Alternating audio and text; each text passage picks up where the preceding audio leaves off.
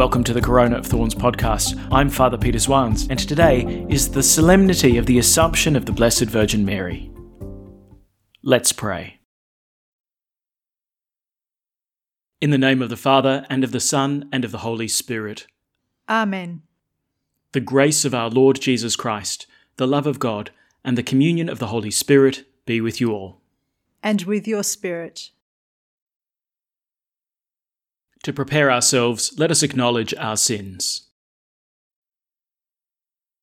I confess To Almighty God, and to you, my brothers and sisters, that I have greatly sinned in my thoughts and in my words, in what I have done and in what I have failed to do, through my fault, through my fault, through my most grievous fault. Therefore I ask Blessed Mary, ever Virgin, all the angels and saints, and you, my brothers and sisters, to pray for me to the Lord our God. May Almighty God have mercy on us, forgive us our sins, and bring us to everlasting life. Amen. Lord, have mercy. Lord, have mercy. Christ, have mercy. Christ, have mercy. Lord, have mercy. Lord, have mercy. Glory to God in the highest, and, on earth peace to people of good will.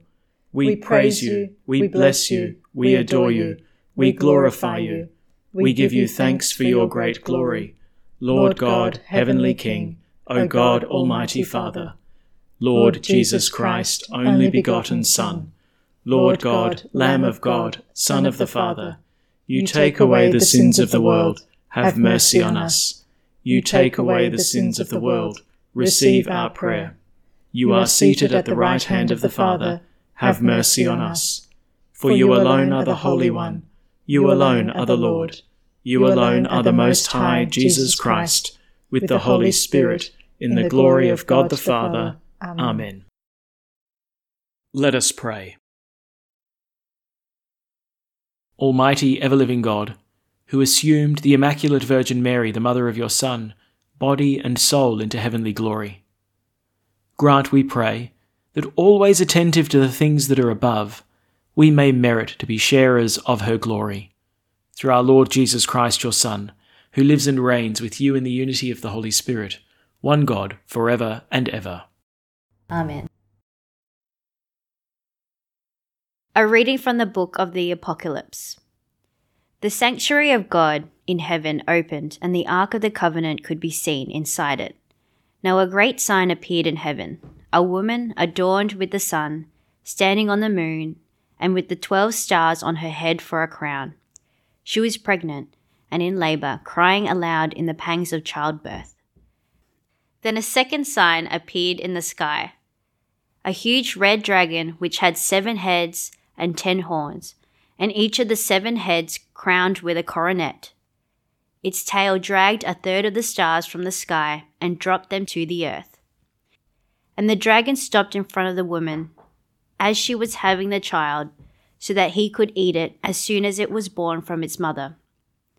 The woman brought a male child into the world, the son who was to rule all the nations with an iron scepter. And the child was taken straight up to God and to his throne, while the woman escaped into the desert, where God had made a place of safety ready. Then I heard a voice shout from heaven Victory and power and empire forever have been won by our God, and all authority for his Christ. The word of the Lord. Thanks be to God. The Queen stands at your right hand, arrayed in gold. The Queen stands at your right hand, arrayed in gold. The daughters of kings are among your loved ones. On your right stands the Queen in gold of Ophir. Listen, O daughter, give ear to my words. Forget your own people and your father's house. The Queen stands at your right hand, arrayed in gold. So will the king desire your beauty. He is your Lord, pay homage to him. They are escorted amid gladness and joy. They pass within the palace of the king. The Queen stands at your right hand, arrayed in gold. A reading from the first letter of St. Paul to the Corinthians. Christ has been raised from the dead, the first fruits of all who have fallen asleep. Death came through one man, And in the same way, the resurrection of the dead has come through one man. Just as all men die in Adam, so all men will be brought to life in Christ, but all of them in their proper order. Christ is the first fruits, and then, after the coming of Christ, those who belong to him. After that will come the end, when he hands over the kingdom to God the Father, having done away with every sovereignty, authority, and power. For he must be king until he has put all his enemies under his feet, and the last of the enemies to be destroyed is death. For everything is to be put under his feet. The word of the Lord. Thanks be to God. Alleluia, Alleluia. Mary is taken up to heaven, and the angels of God shout for joy. Alleluia. The Lord be with you. And with your spirit. A reading from the Holy Gospel according to Luke. Glory to you, O Lord. Mary set out and went as quickly as she could to a town in the hill country of Judah. She went into Zechariah's house and greeted Elizabeth. Now, as soon as Elizabeth heard Mary's greeting, the child leapt in her womb, and Elizabeth was filled with the Holy Spirit. She gave a loud cry and said, Of all women you are the most blessed, and blessed is the fruit of your womb. Why should I be honoured with a visit from the mother of my Lord? For the moment your greeting reached my ears, the child in my womb leapt for joy. Yes, blessed is she who believed that the promise made her by the Lord would be fulfilled. And Mary said, My soul proclaims the greatness of the Lord, and my spirit exults in God my Saviour, because he has looked upon his lowly handmaid. Yes, from this day forward all generations will call me blessed, for the Almighty has done great things for me. Holy is his name, and his mercy reaches from age to age for those who fear him. He has shown the power of his arm, he has routed the proud of heart. He has pulled down princes from their thrones and exalted the lowly. The hungry he has filled with good things, the rich sent empty away. He has come to the help of Israel his servant, mindful of his mercy, according to the promise he made to our ancestors, of his mercy to Abraham and to his descendants forever. Mary stayed with Elizabeth about three months and then went back home.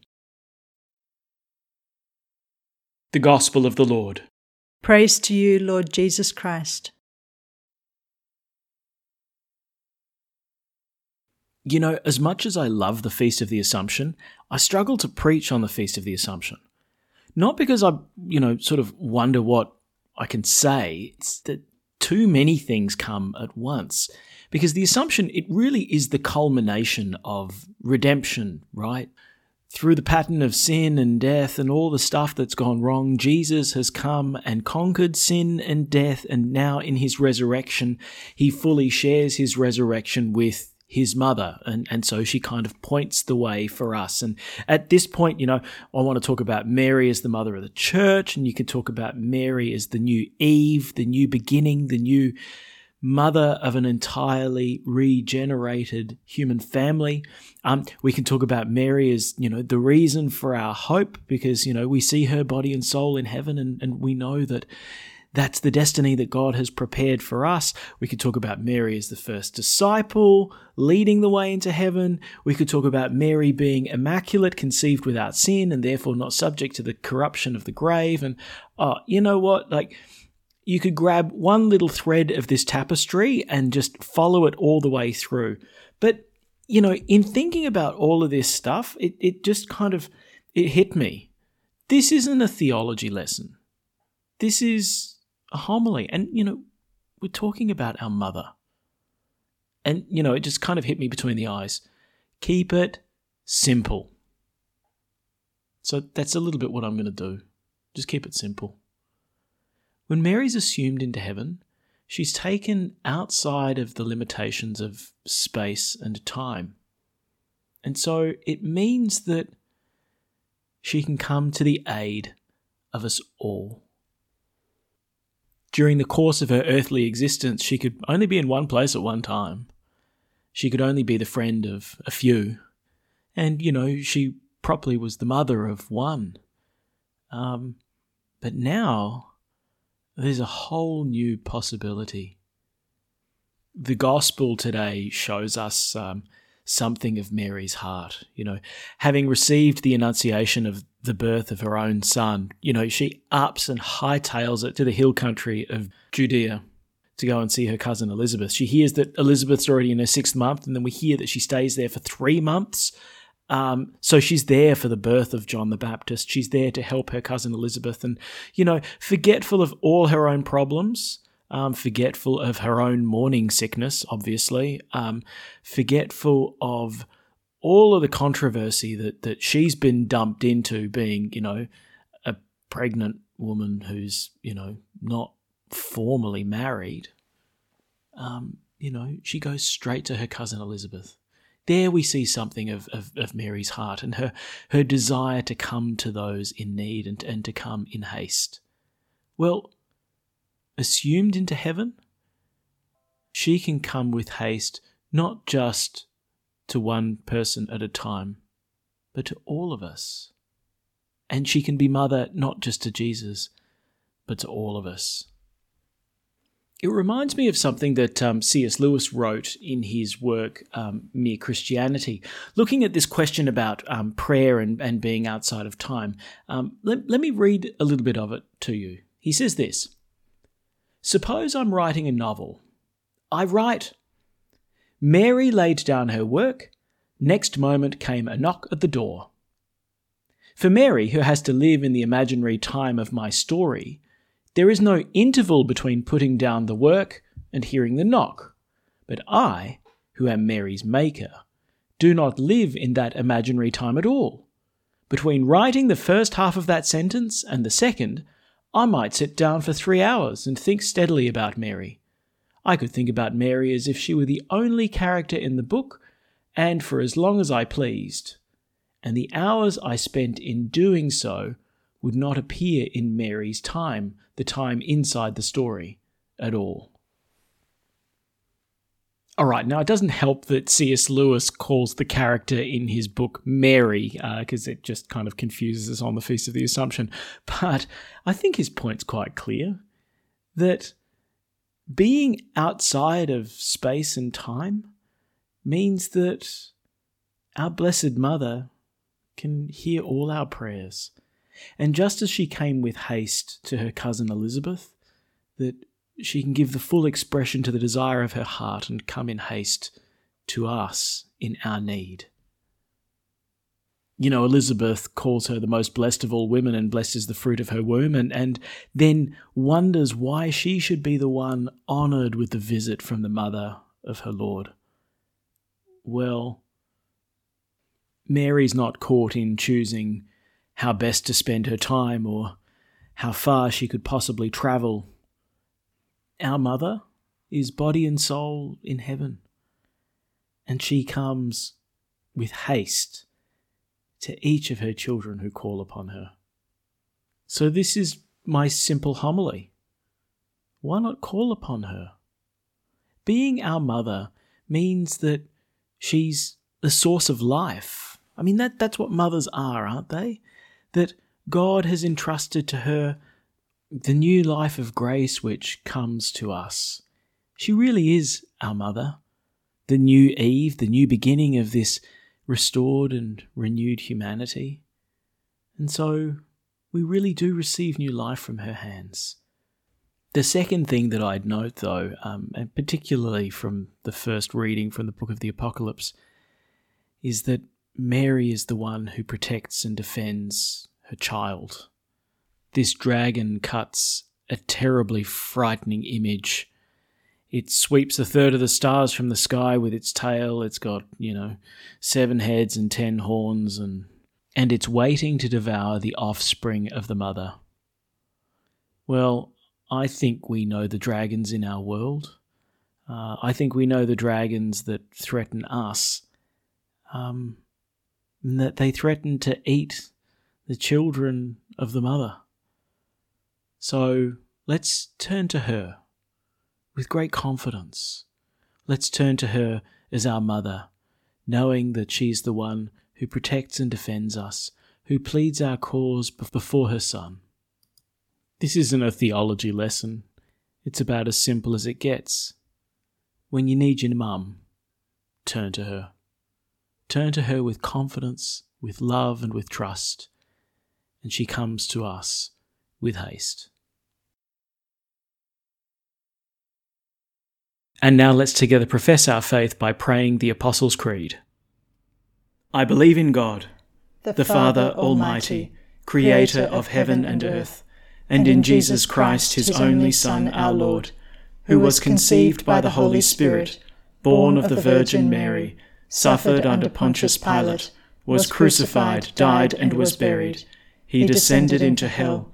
On the third day he rose again from the dead. He ascended into heaven and is seated at the right hand of God the Father Almighty. From there he will come to judge the living and the dead.